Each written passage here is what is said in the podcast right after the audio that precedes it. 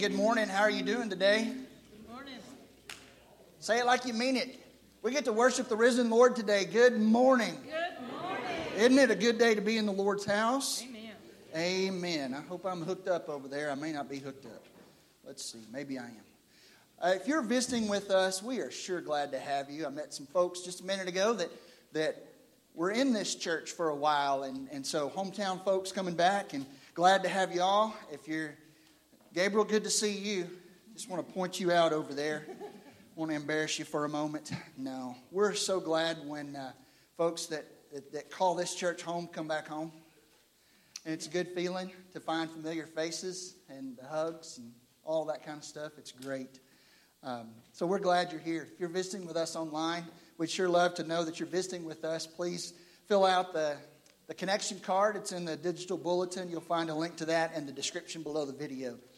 Just a few announcements. First of all, uh, tonight is our business meeting. It's at 6:30. The agenda is posted in the foyer, and I do want to remind you it's your right, your responsibility, and your privilege as a member of Cherokee Baptist Church to take part in this meeting, and I want you to make every effort to be present tonight. Um, reminder that this week uh, we will finish up our collection for the April 15th blessing boxes shipment for Arctic Barnabas Ministries. Um, if you come back sometime and notice that everything's gone, uh, Ken said that they were going to start packing up boxes today, but they'll accept stuff through the 15th. Good enough, all right.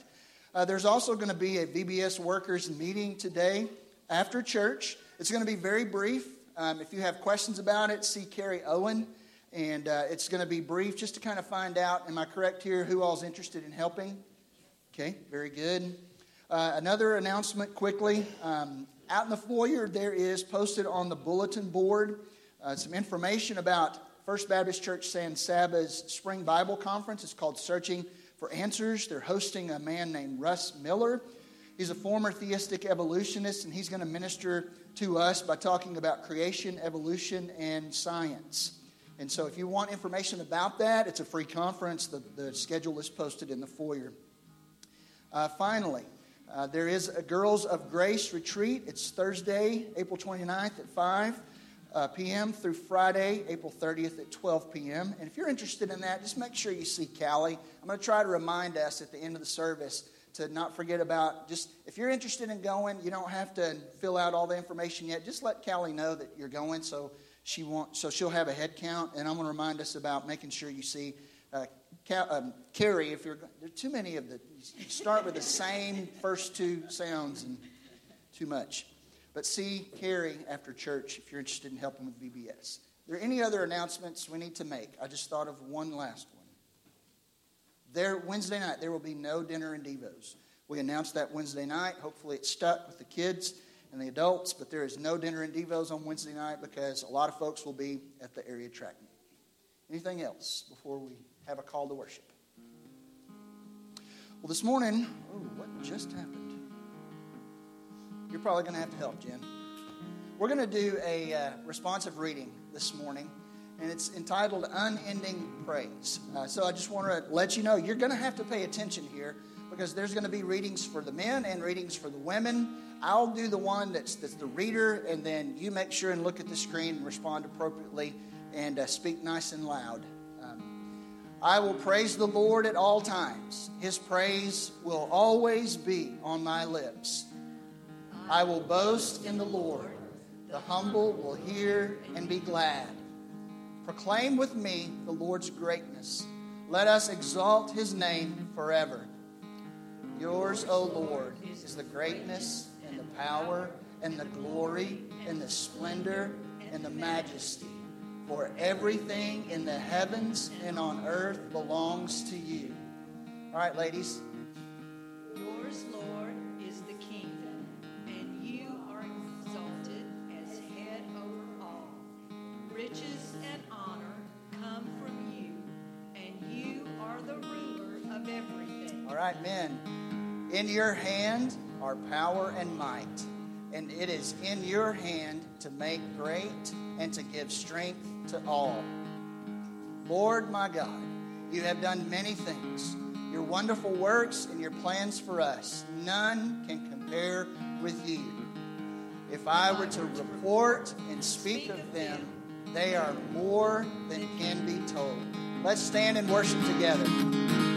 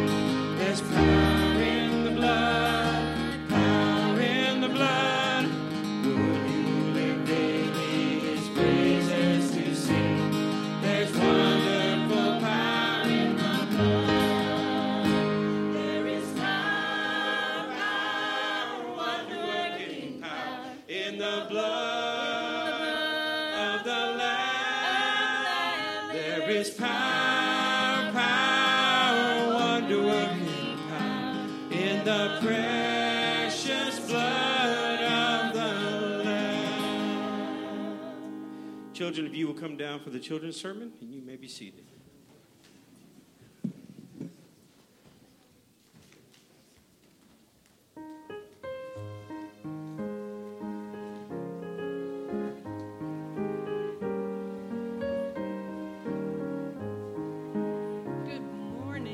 it is so good to see you guys up here, and it was so wonderful to hear you sing. I heard some of you singing really beautifully. I have something to show you this morning that you are not going to believe. What is this? A paper clip. Two paper clips. Do y'all believe that I can make these paper clips jump up in the air and get joined together and never even touch them? Do you, th- do you believe that? I'm going to show you something really awesome. I'm going to take this dollar bill and I'm going to clip a paper clip right here, okay? And I'm going to clip this one right here. And they're not touching, are they? No. Okay, y'all ready for this? Watch this.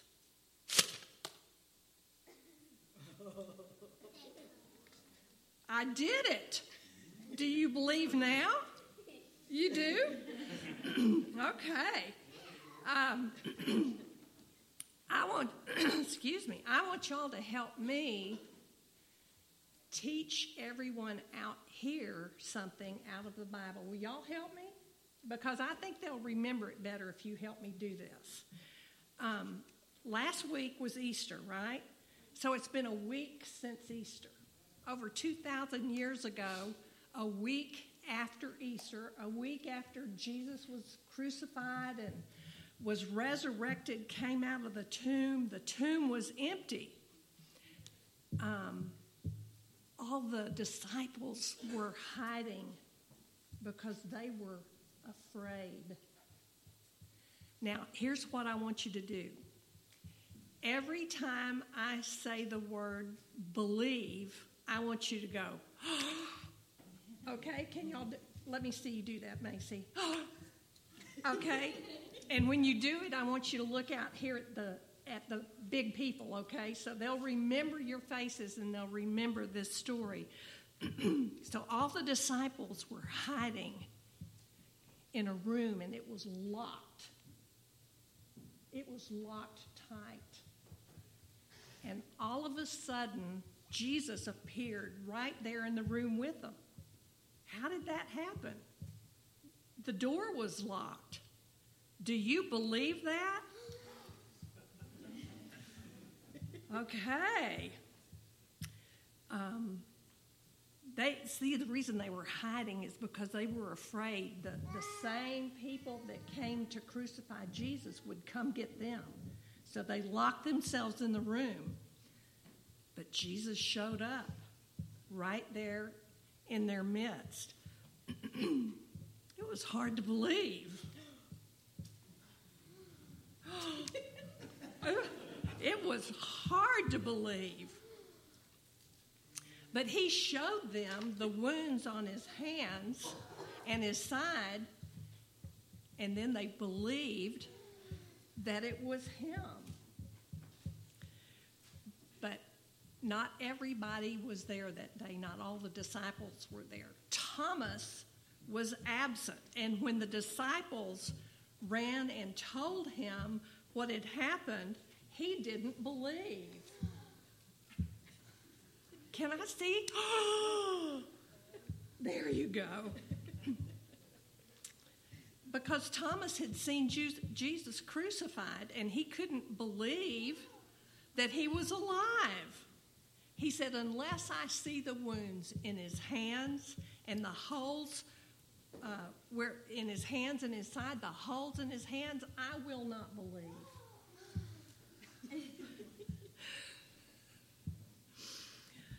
well, a week later, the disciples were locked in the room again, and this time Thomas was with them.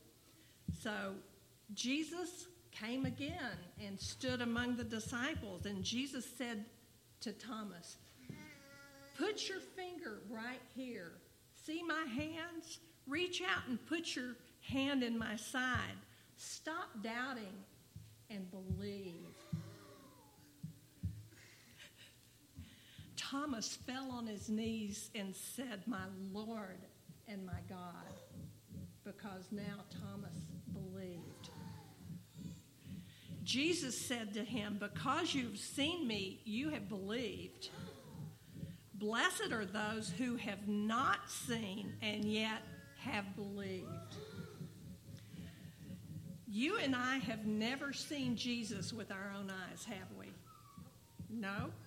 The question is will, be, will we be one of those who is blessed because we believe, even though we have not seen? Okay. One more question. Which one of you believes that the first person to raise his hand, I'm going to give him this dollar? Oh, I saw, I saw. All right. Well, let's pray. Father, we just thank you, Lord, for uh, this beautiful day and for these beautiful children. Um, Father, help us to believe in our heart the truths that we find in the Holy Scriptures. Uh, that even though we've not seen them with our own eyes, we do believe. In Jesus' name, amen. It was two years and one week ago today that someone in a children's sermon had a dead chicken. that will stick in my mind forever. Let's stand together and sing this song.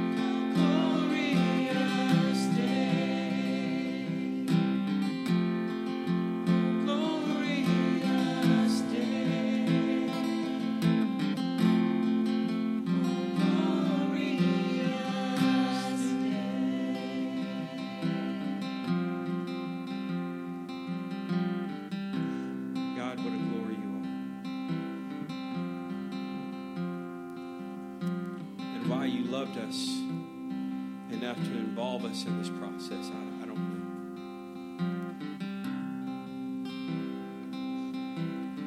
know. But we know that someday we'll fly away because there's power in the blood. And we will worship unto your name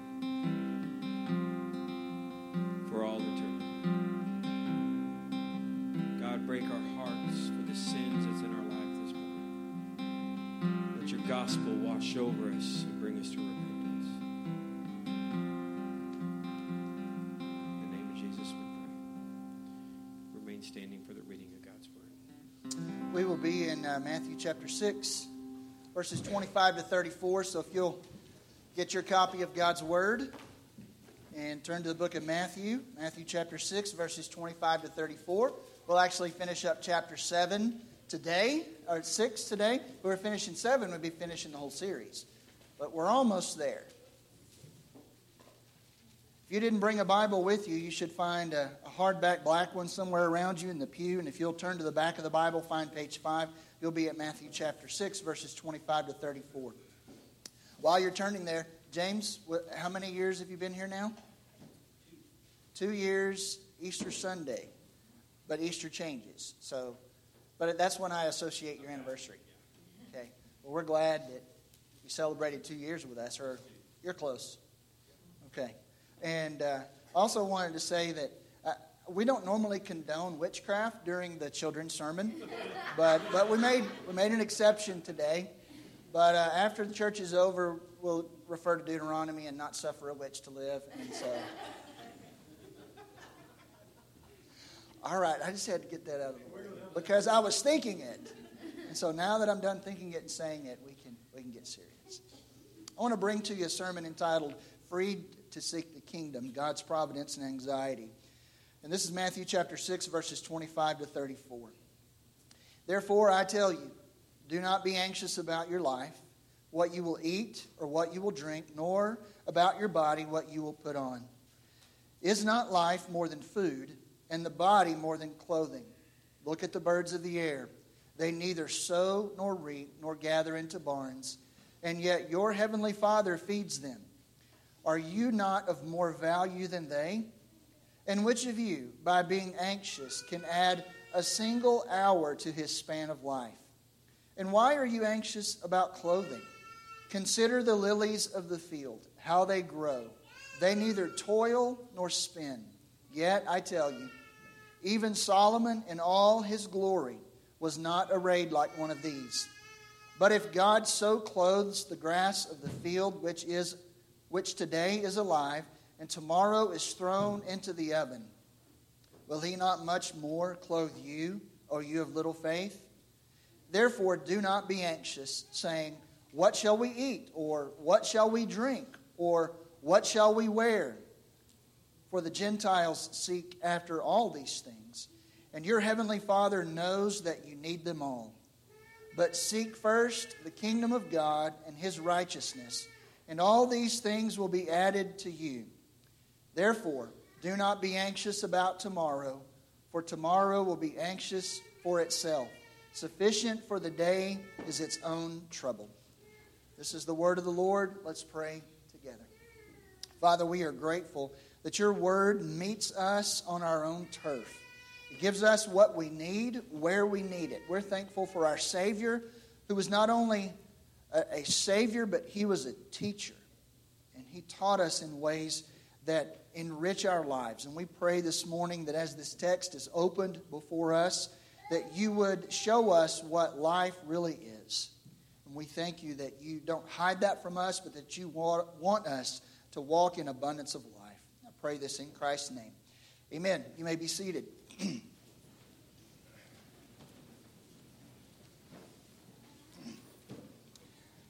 it is a good rule of thumb to pay attention when you're reading and studying the Bible to particular words.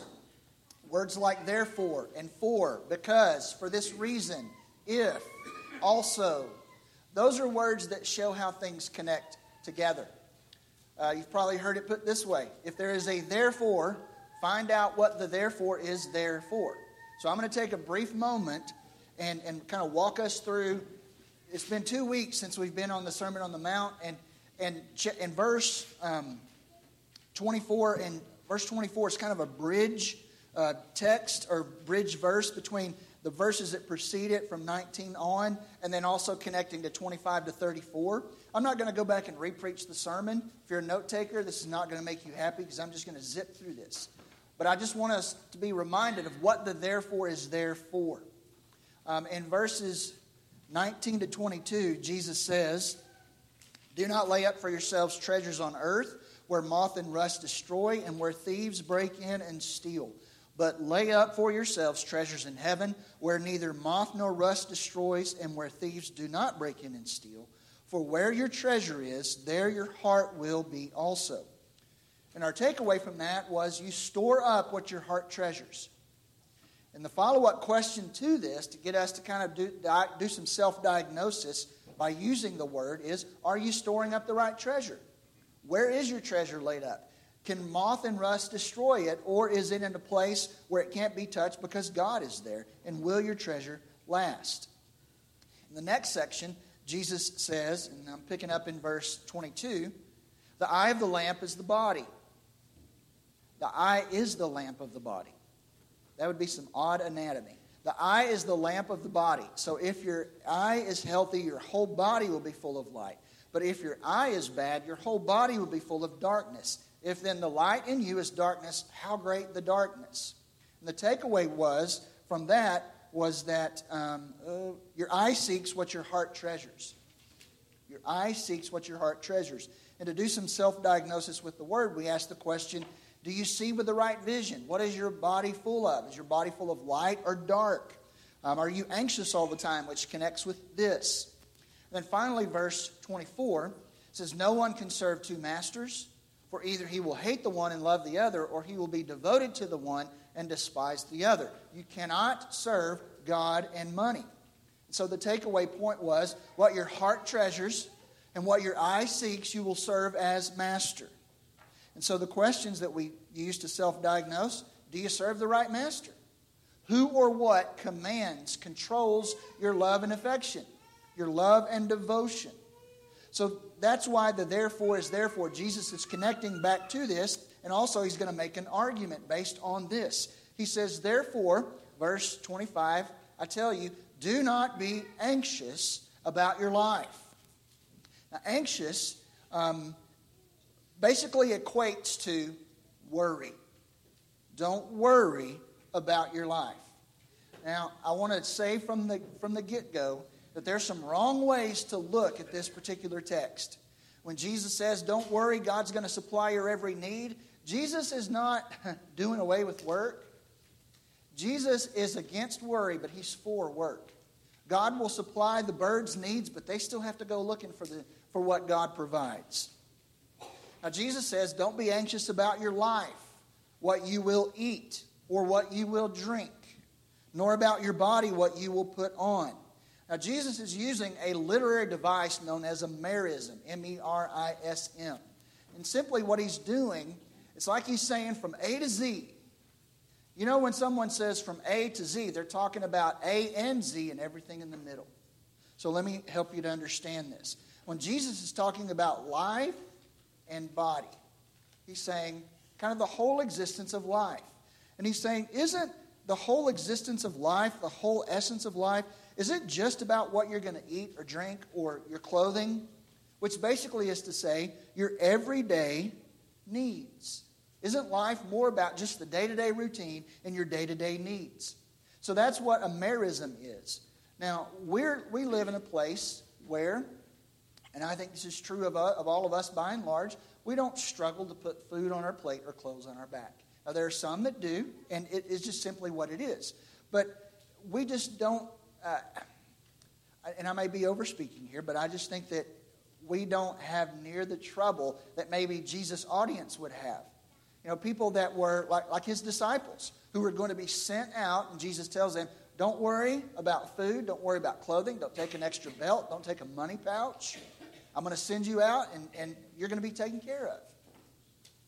But the things that we don't have to worry about If Jesus were to say this same thing to us, what would the merism he uses look like?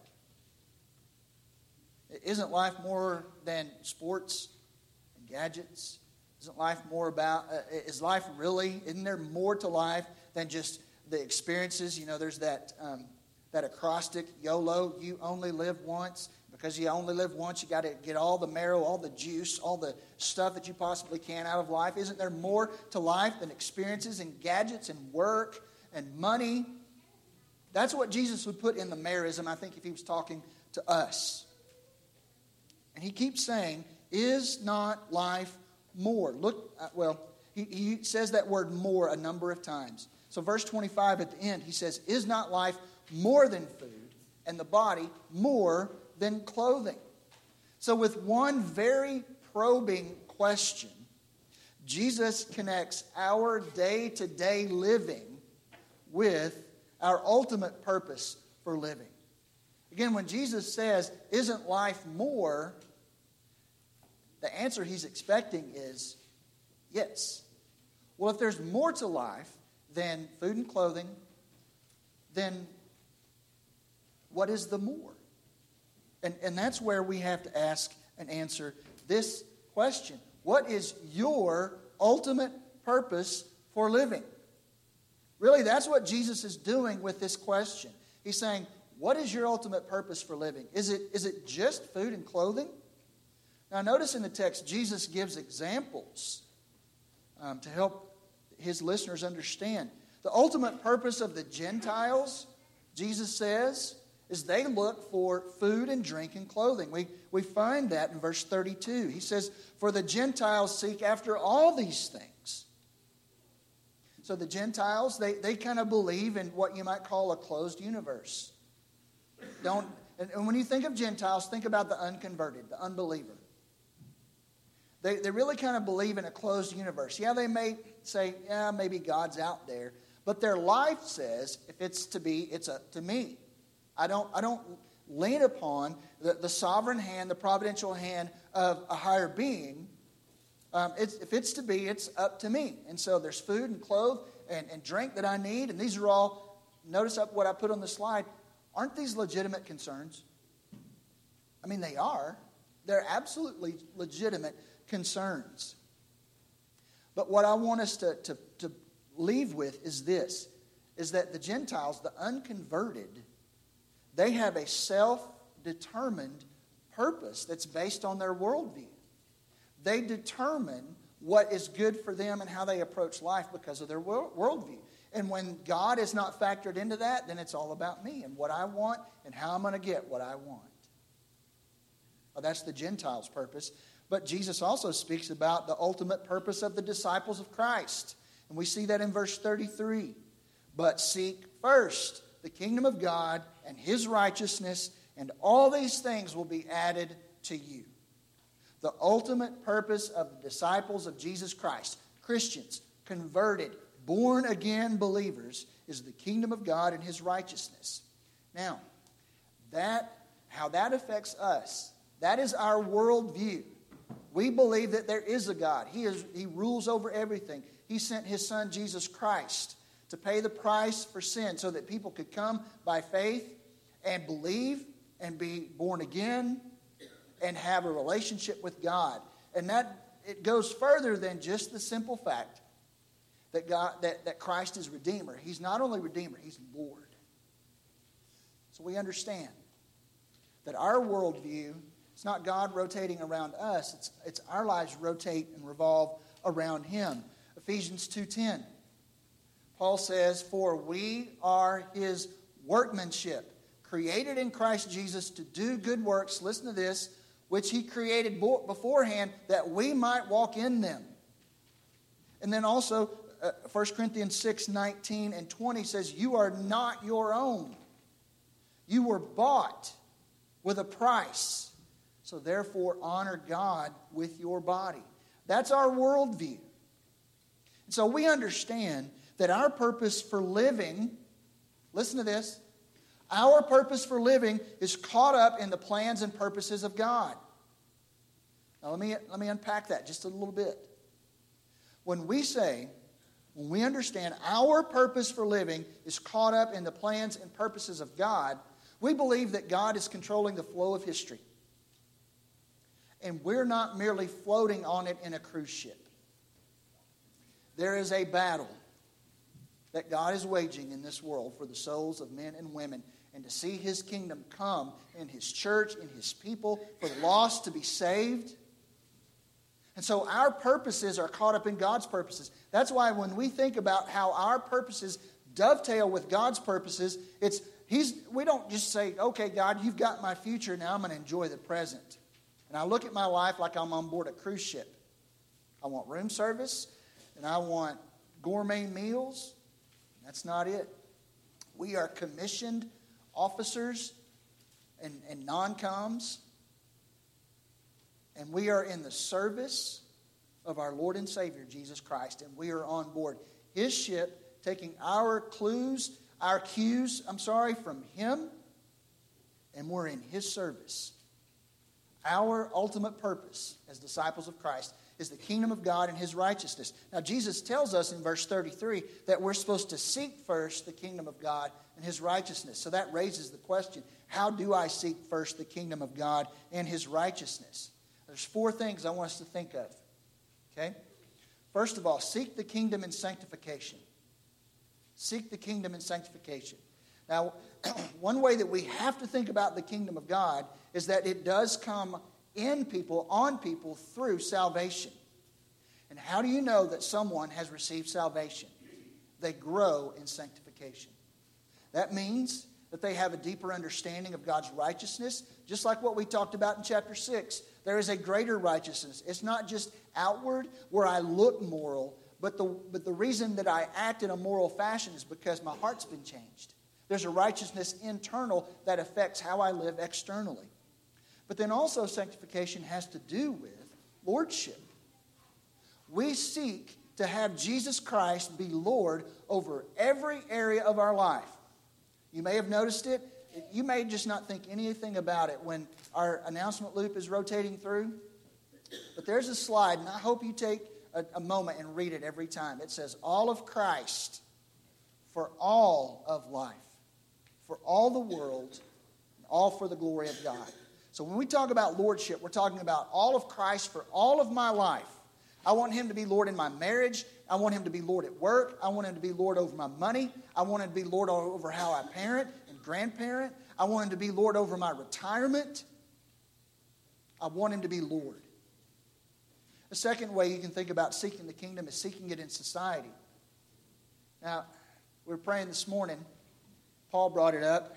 He said, I just, I'm, I'm gotten to where I don't even watch news anymore. Anybody else in that boat? I'm in that boat. It just gets frustrating to watch the news.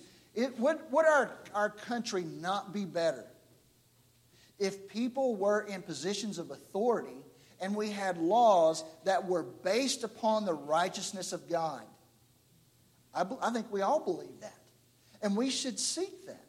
We should stand up for righteousness. We should uh, want people to be in places of service that believe in the righteous words of God and want to follow what they say. And then also, we need to serve the poor and oppressed. And Vivian, I don't mean to single you out, but you're a great, a great example of this. Vivian goes to the Capitol. She stands up before uh, our state legislature and the committees, and she speaks up for the powerless and oppressed. She talks about abortion. And I am so grateful for how God has led you to do that. And to me, that's standing up for the kingdom of God in society. Would we not all agree that if we had more of this, our society it could take some steps forward? A third way to think about seeking the kingdom is in salvation. We want God's kingdom to grow. And one way that it does grow and the way that is the most important. Sanctification can't start without salvation. And we can do a lot of things in society, and people think, well, we have a Christian nation now, right? But that's where we need to seek the kingdom, is in sharing the gospel with lost people. That's where we want to see the kingdom grow. And then finally, seek the kingdom supremely. Make it be your top priority. That's why Jesus says, seek first. He doesn't say seek only, he says seek first. It needs to be your top priority. So if it's to be your top priority, if your whole life is to revolve around the kingdom of God, and you're sitting where Jesus' disciples are, you might ask the question okay, Jesus, how are my day to day needs going to be met? And here's the truth that I want us to internalize because I believe God wants to take anyone who's in here struggling with anxiety, He wants to move you from that anxiety to a deeper trust in Him. And that's through an understanding of God's providence. Providence. Now, that may be a term that we're not really familiar with, but here's how you can understand providence it's God's purposeful sovereignty. Now, we believe that God is sovereign. We understand that there is not one square inch over all of creation that Jesus Christ doesn't say, That's mine, and I control it completely. However, providence takes sovereignty a step further and says it's sovereignty with a particular purpose in mind. Now, let me tell us why that we should trust in God's providence. Jesus gives two examples here. He says, verse 26, look at the birds of the air. They neither sow nor reap nor gather into barns. They, they can't work like humans can. They don't have opposing thumbs. and yet your heavenly Father feeds them. God created them. He knows their needs. He knows that they can't sow or reap, and so He takes care of them. And then He says about the birds why are you anxious about clothing? Consider, I'm sorry, that, that the lilies. Consider the lilies of the field, how they grow. They neither toil, they don't work, they don't spin, they don't take thread and, and spin it or spin stuff into thread and then weave it to make clothing. They can't. But he said, verse 29, Yet I tell you, even Solomon in all his glory was not arrayed like one of these. But if God so clothes the grass of the field, which today is alive and tomorrow is thrown in the oven, will he not much more clothe you, O you of little faith? See, God's providence shows that one, that he is sovereign. And then when a person submits to his purpose, he will absolutely take care of you. But it also shows something else that God's providence in your life shows that you're precious to him. Notice how Jesus said, uh, in, uh, in, in comparison, uh, comparing his disciples to the birds, he said, are, are you not of more value than they? Well, obviously, yes, they're of more value because they were created, knit, knit together in, in their mother's womb. But yet, for us, we understand we are of much more value because the blood of Christ has been shed for us. We are so valuable. He says the same in, uh, with relation uh, to clothes. But we got to understand. Let me, let me say what I said just a minute ago. God's providence in your life proves that you're precious to Him.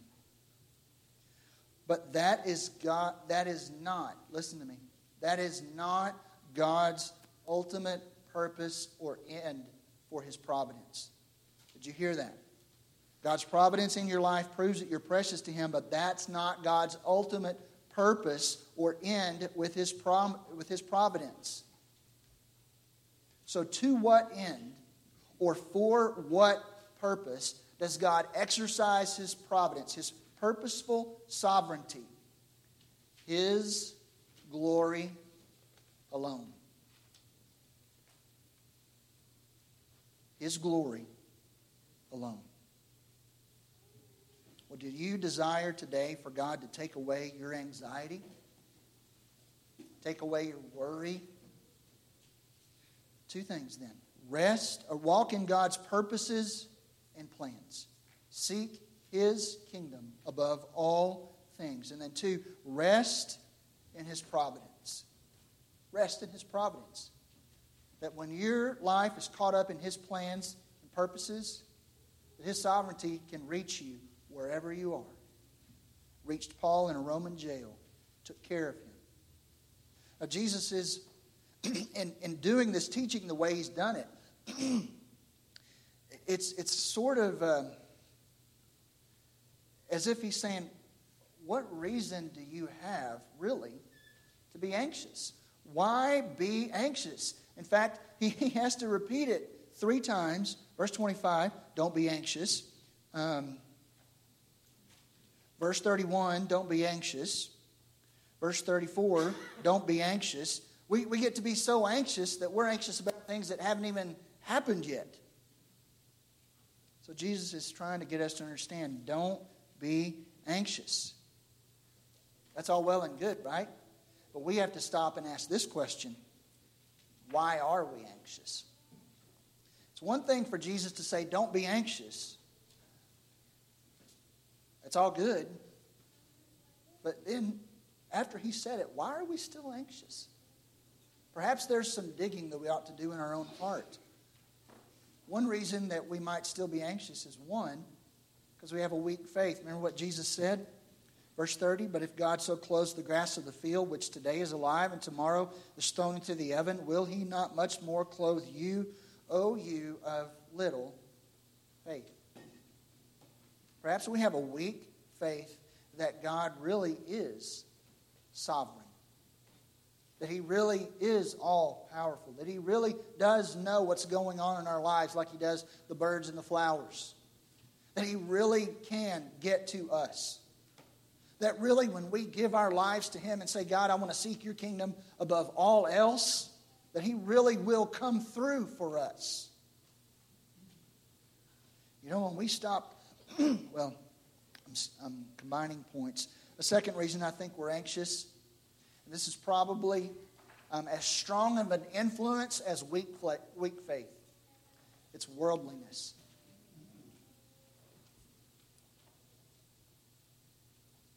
Um,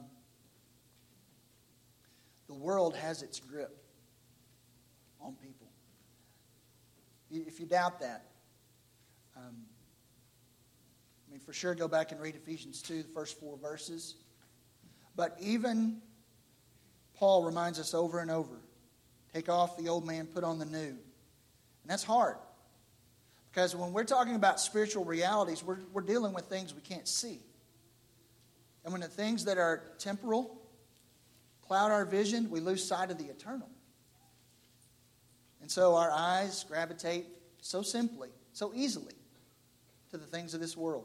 Paul dealt with it. Remember the end of Timothy, 2 Timothy? He says to, to, to Timothy, he says, Demas, in love, Demas was one of his, his, uh, work, his fellow workers. And Paul says to Timothy, Demas, in love with this present world, has deserted me. I think sometimes we get to where we know that there are things that God is calling us to, to seek His kingdom first and His righteousness. And we wonder if I do that, God, what will you make me give up? You going to make me drop everything and move to Kenya or Haiti or Kosovo or wherever? Are you going to make me go to the halls of Congress and stand up for the unborn? I mean, God, that's costly stuff. I mean, I may, I may lose, um, I may lose some prestige. I, I may, life may not be as easy as it is right now. I think we're anxious because of weak faith and because of worldliness, but I, I want you to trust in this. In all things, God works for the good of those who love Him and are called according to His purpose. And also, when God brings you into a trial, remember what James said. He said, Do not be, oh gosh, I just went brain dead. I'm going to have to read it because I went brain dead. Sorry, guys. Count it all joy when you meet trials of various kinds, because you know that the testing of your faith produces perseverance. And let perseverance have its full effect so that you may be mature and complete, lacking in nothing. So there may be times that you're going through anxiety because God's trying to deal with it in your are you anxious today? Is there something you need to lay down? I pray today that you have taken what Christ has shared with us today and said, Jesus, I don't just want to be done with anxiety. I want to fight any temptation to use your teaching to manipulate God. I don't want to look at God like he's a gravy train. I don't want to look at God like he's my sugar daddy so that I'm just going to seek first the kingdom and get what I want. Jesus, help me to understand that God doesn't want to be a bit player in my play, that I am I have a role in his story. Whatever it is you need to lay down today that's keeping you from seeking the kingdom, that's causing you anxiety, will you lay it down today and trust that when you seek the kingdom and his righteousness that God will take care of you? I got to be honest with you on something now. You know this. Some of you are thinking about this. And I close with this. You know that Jesus didn't say that seek first the kingdom and you're not going to have any trouble. In fact, sometimes when you seek the kingdom, it invites trouble. He just says, Don't worry. Your God has a powerful, providential hand, and He can get to you with what you need. Let's pray together. God of peace, we pray that you would forgive us for our anxiety filled lives. Though our needs have always been met, we fear losing what we already have, and we do not trust you to provide us with money, jobs, spouses, or other things that we need. Many of us are already anxious about tomorrow with its needs that we do not yet see. We live in constant fear that you do not really care deeply for us and that our sin will cause you to abandon us. We're daily waiting for the bad news that will confirm our fears a failed test, a lost job, betrayal by a friend, abandonment by a spouse, rebellion by a child. Instead of seeking first your kingdom and your righteousness, we have fixed our eyes on our own health, safety, comfort, and status. Yet you showed your deep love for us, Father, by sending your Son to earn your favor in our place. Jesus sought your kingdom and your righteousness above all things, even to the point of dying on the cross for the very sins that we confess today. You poured out your heart in anger against our unbelief and sinfully anxious hearts. You poured it out upon Jesus so that we might receive a right relationship with you as a gift. You have adopted us as children just as we are, broken, weary, and anxious because of his righteousness. For this we are profoundly and eternally. Lead us, Lord, by the power of your Spirit to walk in repentance and faith and to come boldly into your presence by his blood. Help us to seek your kingdom above all things, trusting in Jesus for our righteousness and believing that you are sovereign over the smallest details of our lives. Remind us, Lord, of the many ways you know and lovingly meet our needs on a daily basis. Help us never to forget the eternal inheritance you have prepared for us Christ that frees us from our fear of the last enemy, death itself. We come in Jesus' name. Amen. We're going to sing a song.